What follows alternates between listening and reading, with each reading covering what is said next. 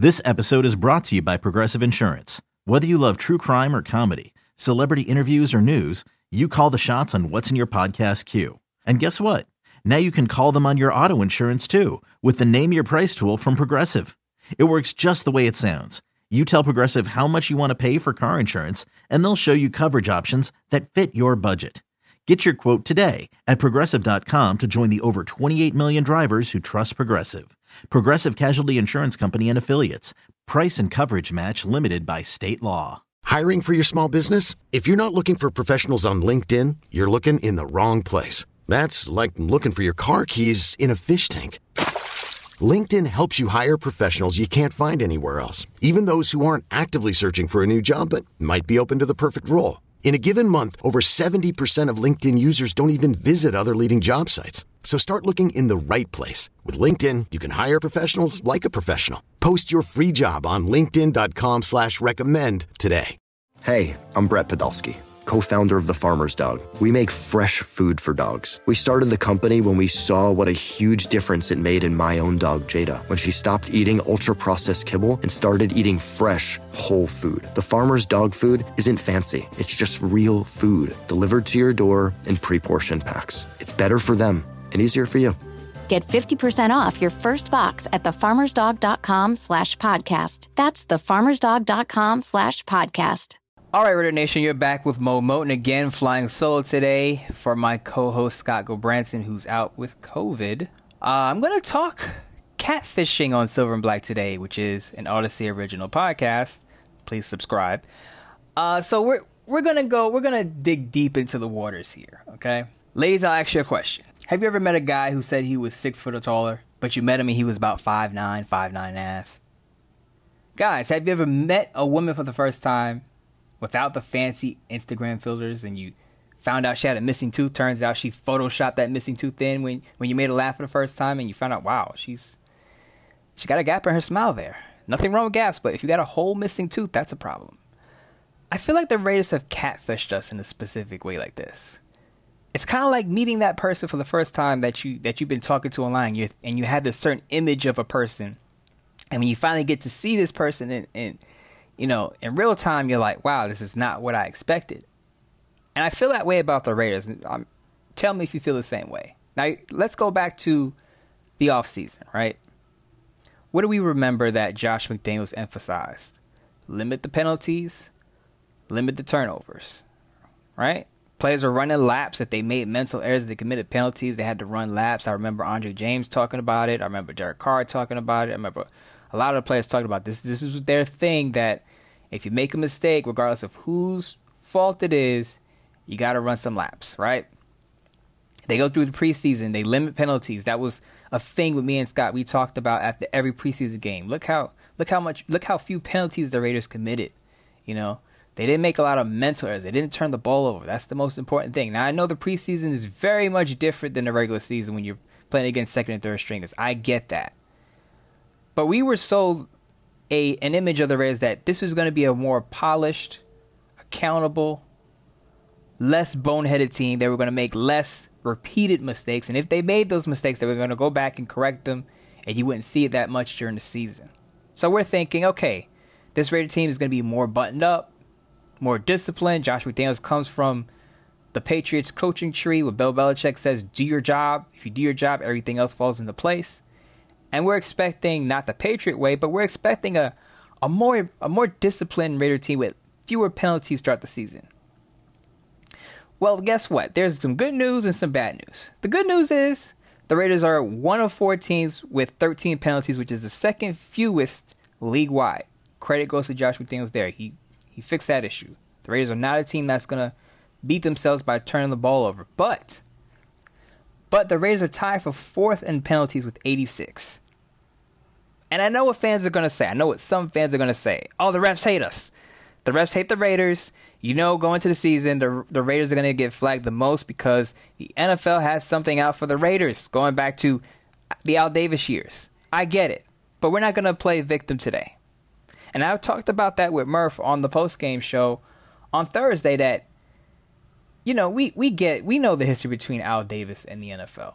We get it. Went to court and everything. There's a back and forth. We we understand that. But we're so far removed from that right now. You know, we have to look ahead and we have to look at accountability because this show is all about accountability. We're not playing victim here. Oh, woe is us. The Raiders, the refs are the refs are out to get us. If you watch any game on the NFL, on Sunday, Monday, Thursday, every team has has a has a call where they're they're disputing it, saying, "Oh, the refs have it out for us." You know, why are the refs calling this? This is a questionable call. You see question. I've watched the NFL. I, I cover the league on Sundays. You see questionable calls literally in every game. It's not just the Rays. I promise you. But this goes back to my point about lack of accountability, and it's why the Raiders are partially why the Raiders are in this mess. And I'm gonna say it wasn't the refs who made Jerry Tillery smack the football out of Baker Mayfield's hand on that on that drive on last Thursday. It wasn't the refs who made Clelin Ferrell jump offside on a punt. Not a third down, not a third and long, on a punt. Clelin Ferrell jumped offside on a punt. That's a boneheaded penalty. Jermaine Eluemunor right now has seven penalties alone, leads the team with seven penalties.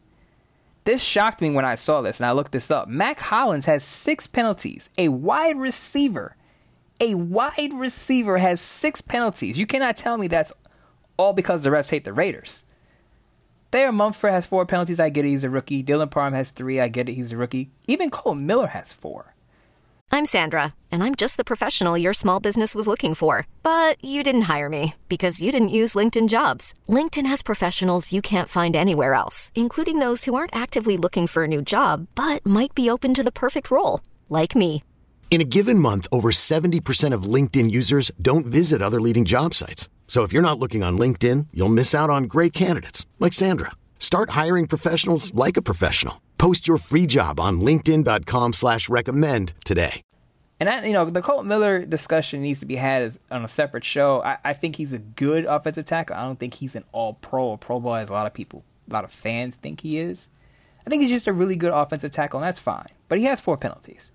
So I just read you four or five players that make up maybe a third of the Raiders' penalties right off the top of my head, right? Well, it's in my notes, not the top of my head. Won't give myself that much credit, but the point still stands. The refs aren't making these mistakes for the Raiders. The Raiders are making these mistakes. And again, I feel like during the offseason, we were sold that this team would be a little more buttoned up, a little more discipline, split discipline, less penalties, less boneheaded plays. And what do we get? Jerry Tillery. What do we get? Clelin Ferrell jumping offside on a punt. I, I I don't remember the last time I've seen someone jump offside on a punt, and it wasn't a you know, and they didn't think it could be a fake. He was apparently trying to block the punt, and let's be honest, Clelin Ferrell was not blocking that punt. But again, it's just stupid penalties, uh, boneheaded penalties. I'm not calling the player stupid. I'm saying that it's a low IQ type of penalty, and you you got to be a lot better than that. And it has nothing to do with the referees. Again, we had the Raiders have to take accountability for their mistakes, and I just feel like we thought they were this year. We thought this year was going to be the year we were going to see a more disciplined Raider squad.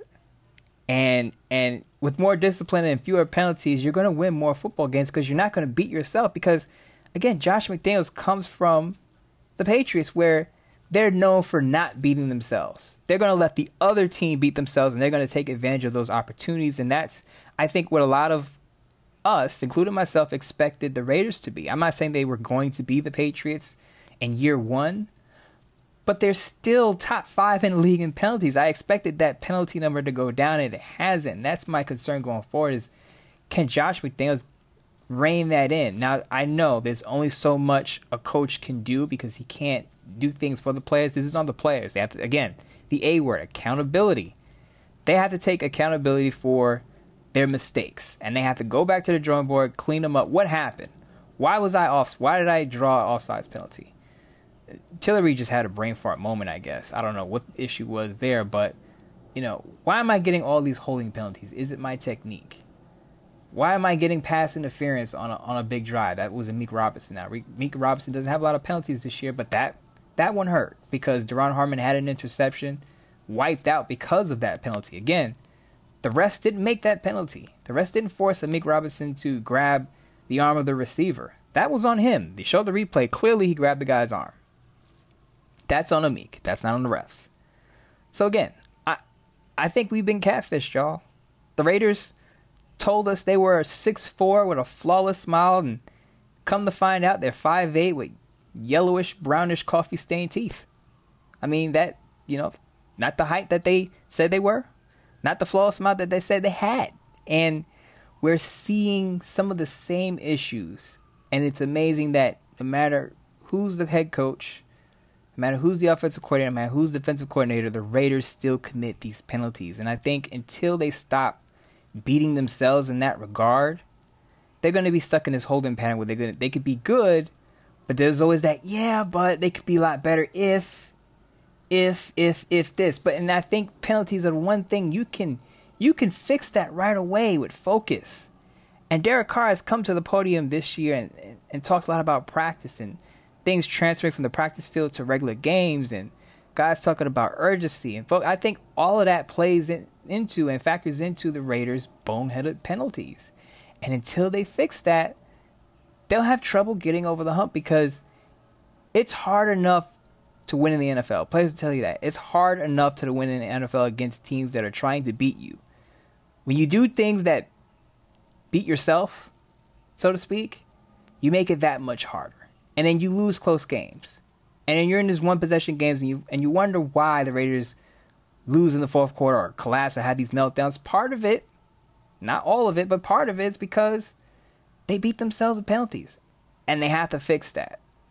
And I hope when Josh McDaniels comes to the podium next summer, next spring, and he, he, he doesn't harp on it too much that he's trying to fix penalties, but we just see it because we've already heard the song and dance already.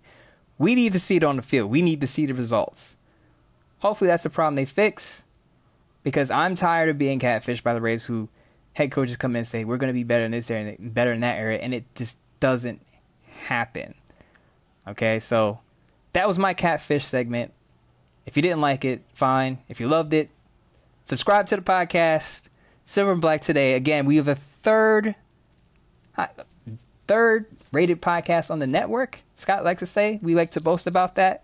Third rated podcast on the network as far as downloads, listens. So please support the podcast. I still have one more segment to close out. I'm going to button it up a little bit and be a little more serious because I have to pay tribute, but I also want to preview the game, and we'll do that on the other side. Be right back.